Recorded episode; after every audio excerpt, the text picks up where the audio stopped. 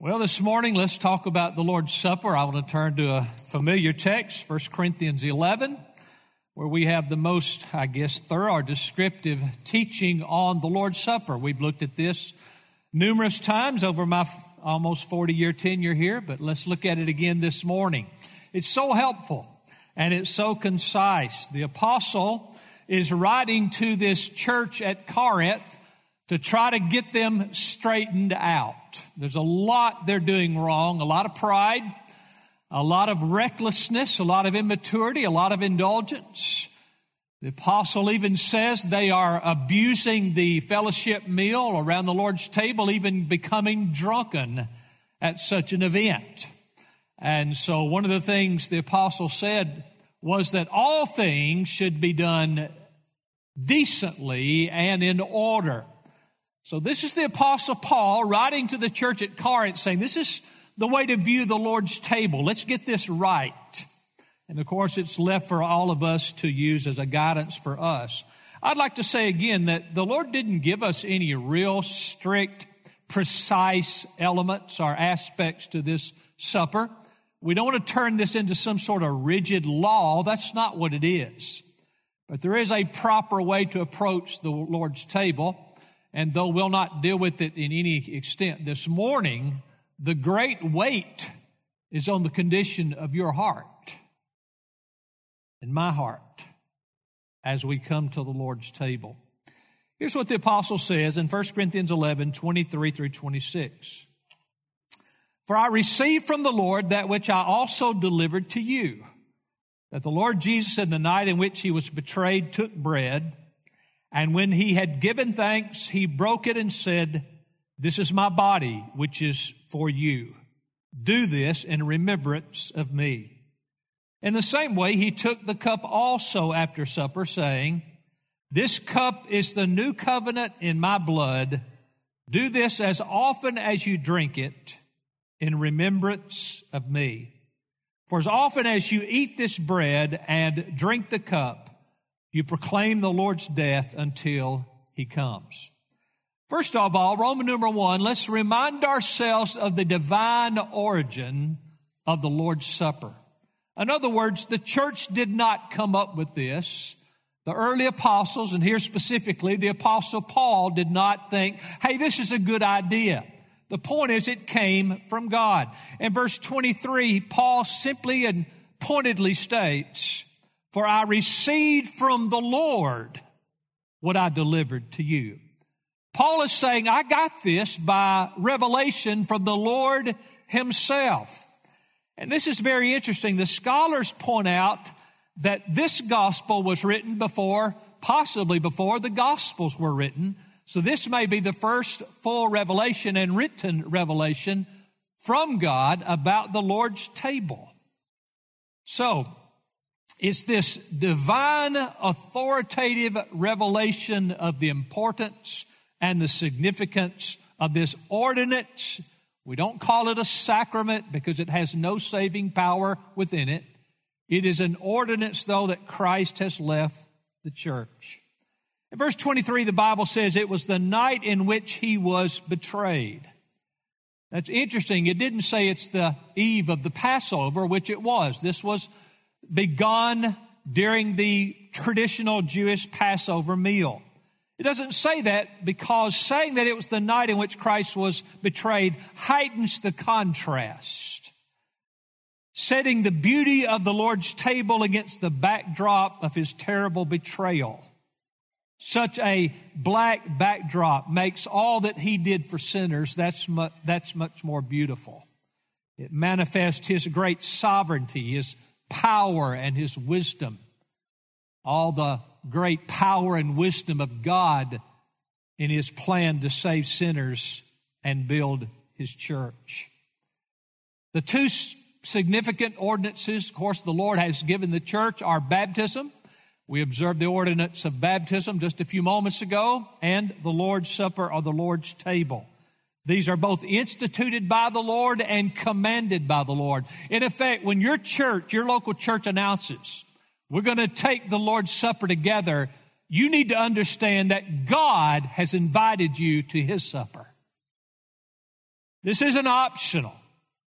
It's not salvific. It doesn't have saving power, but it is God inviting you to His supper.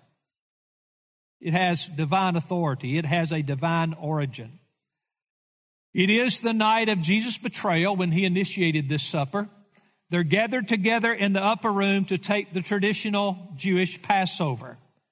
Matter of fact, today, when an Orthodox Jew observes the Jewish Passover, he still recalls the great historic deliverance from slavery that God gave the Jews from Egyptian bondage. But tragically, the Orthodox Jew, as he looks back at that great redemptive event, when God brought them out of Egypt, he misses the greater deliverance that that event foreshadowed. And that's our deliverance through the cross of Christ.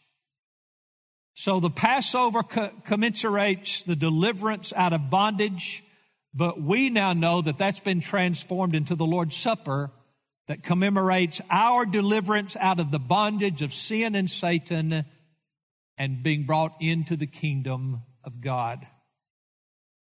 Now, historically speaking, um, chronologically, the next day the Passover lambs were sacrificed and Christ himself was sacrificed on the cross.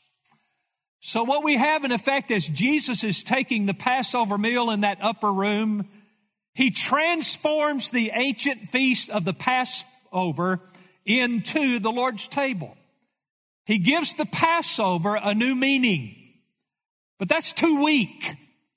He does more than just give it a new meaning. He now gives it its true meaning. The Passover was always meant to point forward to the Lamb of God, the Paschal Lamb, Jesus Christ. So now the Passover, if you will, has been fulfilled. The Passover has been completed because Christ has come and he will be sacrificed for the sins of his people. Calvary has now superseded deliverance from Egypt as the greatest redemptive event in history. We don't look back today and look at blood applied to the doorpost of Jewish households in Egypt. We look back today and remember the blood on the beam of a cross where our Savior was crucified. Now, a little historical context of the earliest Lord's Suppers as we see in the New Testament. First of all, I want to say this is a local church ordinance. I've heard of people who maybe have a fellowship at their house and even one youth group that had Pepsi and potato chips and they called it the Lord's Supper. Well, I'm not going to question the sincerity and the motives of folks doing things like that, but I would say that that's not what God's ordained. This is a fellowship for those who have come to faith in Jesus Christ, have been baptized, and have come together, covenanted together as a local church body together. And we are to commune together with our Lord in the Lord's table. Uh, matter of fact, Acts chapter 2 verses 41 and 42 speaks of how they were first baptized. And then verse 42, they were continually devoting themselves to the apostles' teaching, preaching the word, to fellowship, the breaking of bread, and prayer. That includes the Lord's table in that phrase.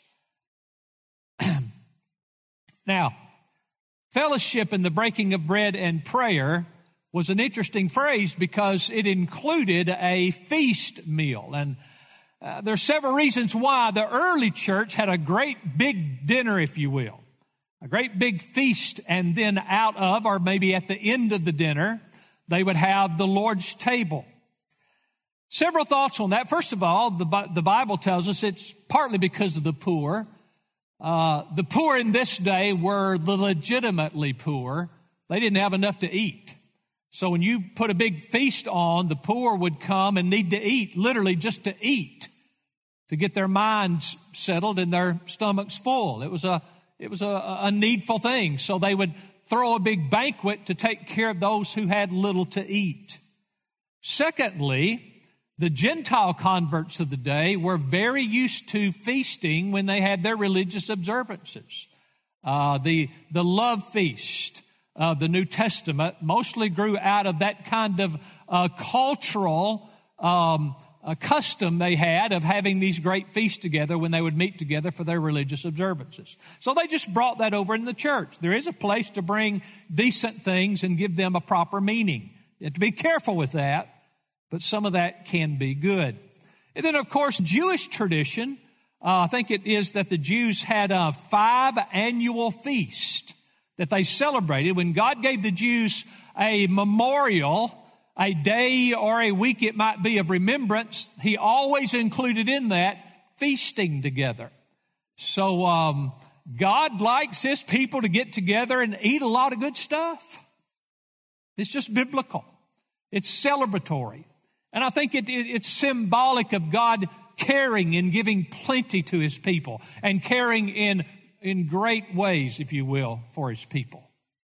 So it was just in the custom of the day. The poor needed to eat anyway. So they would have this big meal and then they would have the Passover.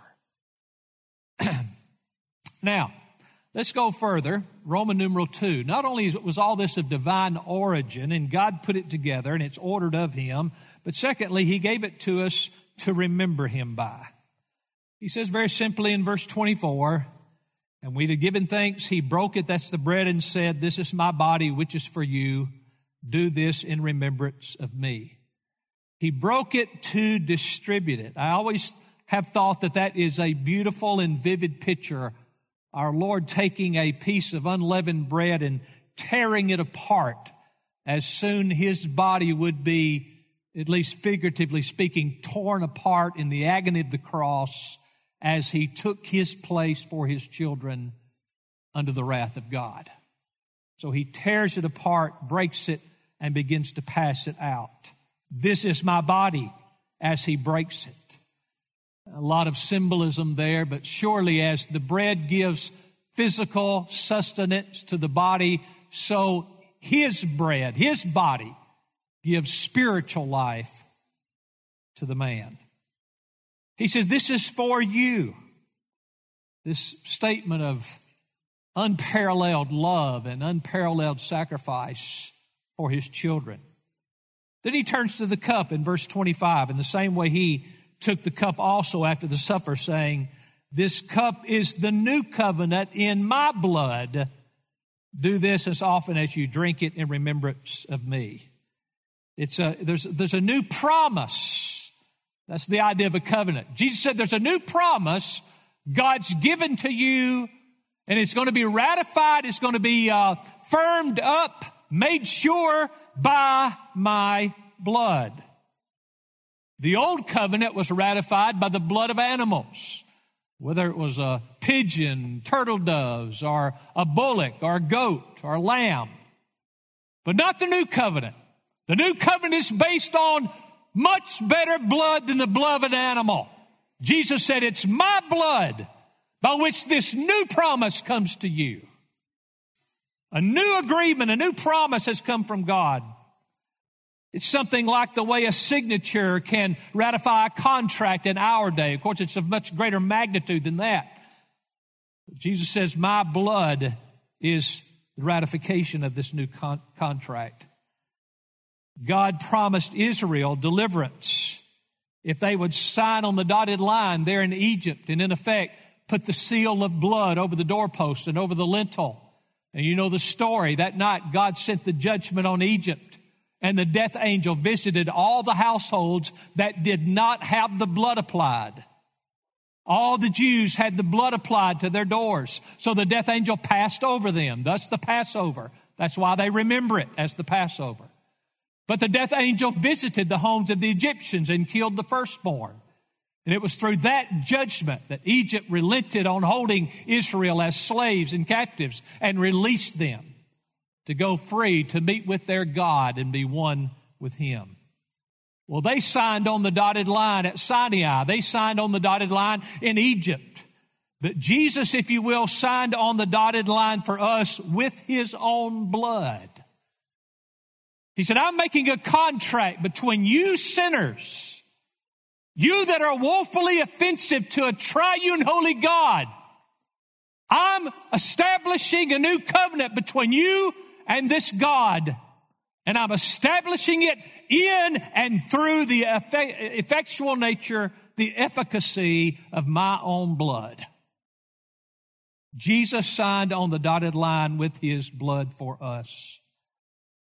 Now, under the old covenant, day after day, month after month, year after year, they brought grain offerings and wave offerings and doves and goats and pigeons and lambs. And then they'd bring them again and they would bring them again and they would bring them again. Under the old covenant, there was the continual reminder of sin. That wasn't enough. You've got to bring another one. That wasn't enough. You're a sinner. You have to bring another one. You have to bring another one and you have to bring another one. Never ended. But the new covenant, the Bible says, is one sacrifice for all time. The blood of the old Jewish Passover is replaced by the blood of the cross. And just as the juice we will drink in a moment is pressed out in a press, his blood was pressed out of his precious body in the wine press of the fierce wrath of God as he hung on the cross. The old covenant continually reminded us of sin. The new covenant continually reminds us of the removal of sin. Did you get that? You don't take this supper to somehow appease God to relent of wanting to judge you for sin. You take this supper to remind you that He's already released you from sin. That's glorious. That's wondrous. The supper is for remembering his suffering for us and the result of that suffering. Now, maybe a practical note here. There's some debate among professing Christians as to how often should a church take the Lord's Supper. Well, the text says, look at verse 25. In the same way, he took the cup also after supper, saying, This is the cup the new covenant in my blood. Do this as often as you drink it in remembrance of me. No specification of a certain number of times. Brothers and sisters, it's not a law. This is not a law. There are those who would like to insist on us that Christianity in the new covenant is setting aside of the old Jewish laws and statutes and establishing a new, quote, Christian set of laws. You got to keep these new laws now to make it into a right standing before God and somehow get home to heaven one day. But that's not true. That's not what Christianity is at all. Christianity is that the law has been fulfilled in and through Christ. That our lacking and our failure and our wanting before God's law has been remedied in the person of Jesus Christ.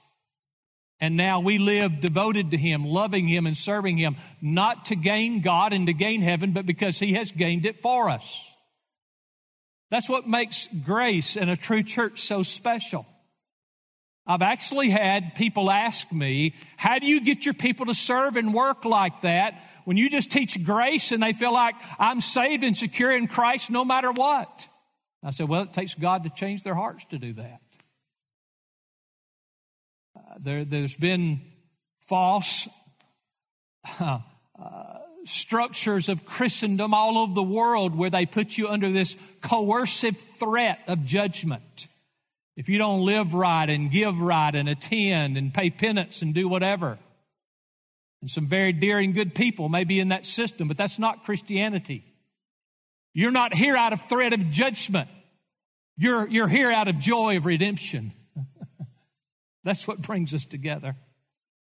Well, back to the practical statement. How, how often do you take it? Well, it's not a law. It's an observance to do as often as you do it. We know in Acts chapter 2, the very first church did it daily. I mean, they were practically living together then. They were practically always together during those several weeks around the, the Pentecost revival that God poured out. And remember, Peter preached and thousands, tens of thousands, hundreds of thousands being saved. And so they just daily took it together. We know by Acts chapter 20, things had settled down. The church had come into a more regular routine. And the Bible says they took it on the first day of the week, Sunday, once a week. But really, if you want to be or want to follow the earliest biblical example, you would take the Lord's Supper daily. You would take it after a big meal and you would take it in homes. But that's not where we are contextually today. These things in the narrative were not written as laws, they were written as guidance and the principle behind what they're involved in. I think God's much more pleased with the church that takes it every few months, but it means something, than just go through the rote and ritual of doing it a lot because you're checking a box and trying to please God with your good work that Sunday. Well, it's, a, it's of divine origin. God gave this supper to his children. Secondly, it's that we might remember him. We take the juice and we think about the new covenant in his blood. We eat the wafer and we think about his body that became the vicarious atoning sacrifice for us on the cross. Listen to me. Christ was a true, literal, actual physical human being. His literal body actually hung there, actually endured the physical agony and then the uh, uh, uh, unimaginable agony of his Father pouring our wrath upon him. We take that juice and it's like eyeglasses. We don't look at the juice. We don't believe that juice is going to turn into something, some superstitious thing will happen if we drink it like it's a potion. No, we look at the juice and we look through it to his blood. We don't look at the wafer and think there's something magical that could happen if I get this in my mouth and swallow it. No, we look at it and we look through the bread to his sacrificial body on our behalf. So we remember him. Divine origin, we remember him. And then thirdly, the supper is to proclaim him. Now, really remembering him and proclaiming him are two sides of the same coin. You, you remember him and you proclaim him, and you proclaim him and it causes you to remember him. Look at verse 26. He says, For as often as you eat this bread and drink the cup, you proclaim the Lord's death until he comes. The word proclaim there is an interesting word. It can be translated preach or announce. It's to be done openly. It's to be done unashamedly. There's a statement that's being made. Five things about this. Number one, when we take this supper, we show forth his death to ourselves. We're preaching to ourselves. We're reminding ourselves again, self, don't you remember you're a sinner? Self, don't you grasp and comprehend that the triune holy God naturally and righteously only could judge you? Self, do you not understand that this Christ took your place on the cross? And He is your Savior and He is your Lord. You, you proclaim something to yourself when you take the Lord's table. Secondly, we not only proclaim to ourselves, we proclaim to God. We say afresh to our Lord as a brand new confession of faith, if you will. Now, there's only one true confession of faith, or I should say profession of faith in the Bible, and that's baptism. But there's hundreds and thousands of ways that we confess Christ openly. And in this case, we take this and we say to our Father in heaven, we believe, we accept, and we honor you, and we are thankful to you for your Son. Our hope is in Him. We believe your way is wise and your way is right, and your salvation is the only true salvation, Father. We proclaim to ourselves, we proclaim to God. Second, or thirdly, rather, we proclaim to our fellow church members. This supper's meant to be taken together. When you take it, you're saying to that brother or sister around you, let's remember who we are. Brother and sister around me, remember whose we are. Brother and sister around me, remember what the foundation of our lives is all about. We're centered in Christ. He's our hope. He's our all in all. In this time of the year in our country, when this election thing is just boiling over, we remind ourselves the Democrats cannot save us, and the Republicans cannot save us. Only Christ can save us. We proclaim to each other the centrality, the foundational element of our faith in Christ and our trust in Christ and what we have together. Listen to me. What we have together supersedes and is greater than any connection we have to anyone or anything else in the earth. Period. Period. You can't know Christ and love Christ and grasp the glories of your salvation and yet take lightly your connection here. But be heavy in your connection to all kind of stuff out there. Yes, we live in the world. There's things we do out there. There's people we connect with. I know that. I did that. You do that. But those are secondary to our church connection. We proclaim to ourselves, remember Him. Remember what He did. Remember how He's put us together as one. We proclaim to ourselves, we proclaim to God, we proclaim to our fellow church members, and fourthly, we proclaim, proclaim to the world. I've said it so many times, but we take this supper and we just say unashamedly to the world, this is our hope. We're His. We love Him. He's our Lord. Ridicule, deny, scoff, whatever. But we proclaim to the world Christ is our hope. And lastly, we proclaim to sinners, would you not come to this Christ? We proclaim to sinners, would you not receive Him? The Bible says, To as many as received him, he gave the power, the right to become the children of God, even to those who believe on his name. We say to sinners, Come to Christ, turn to him.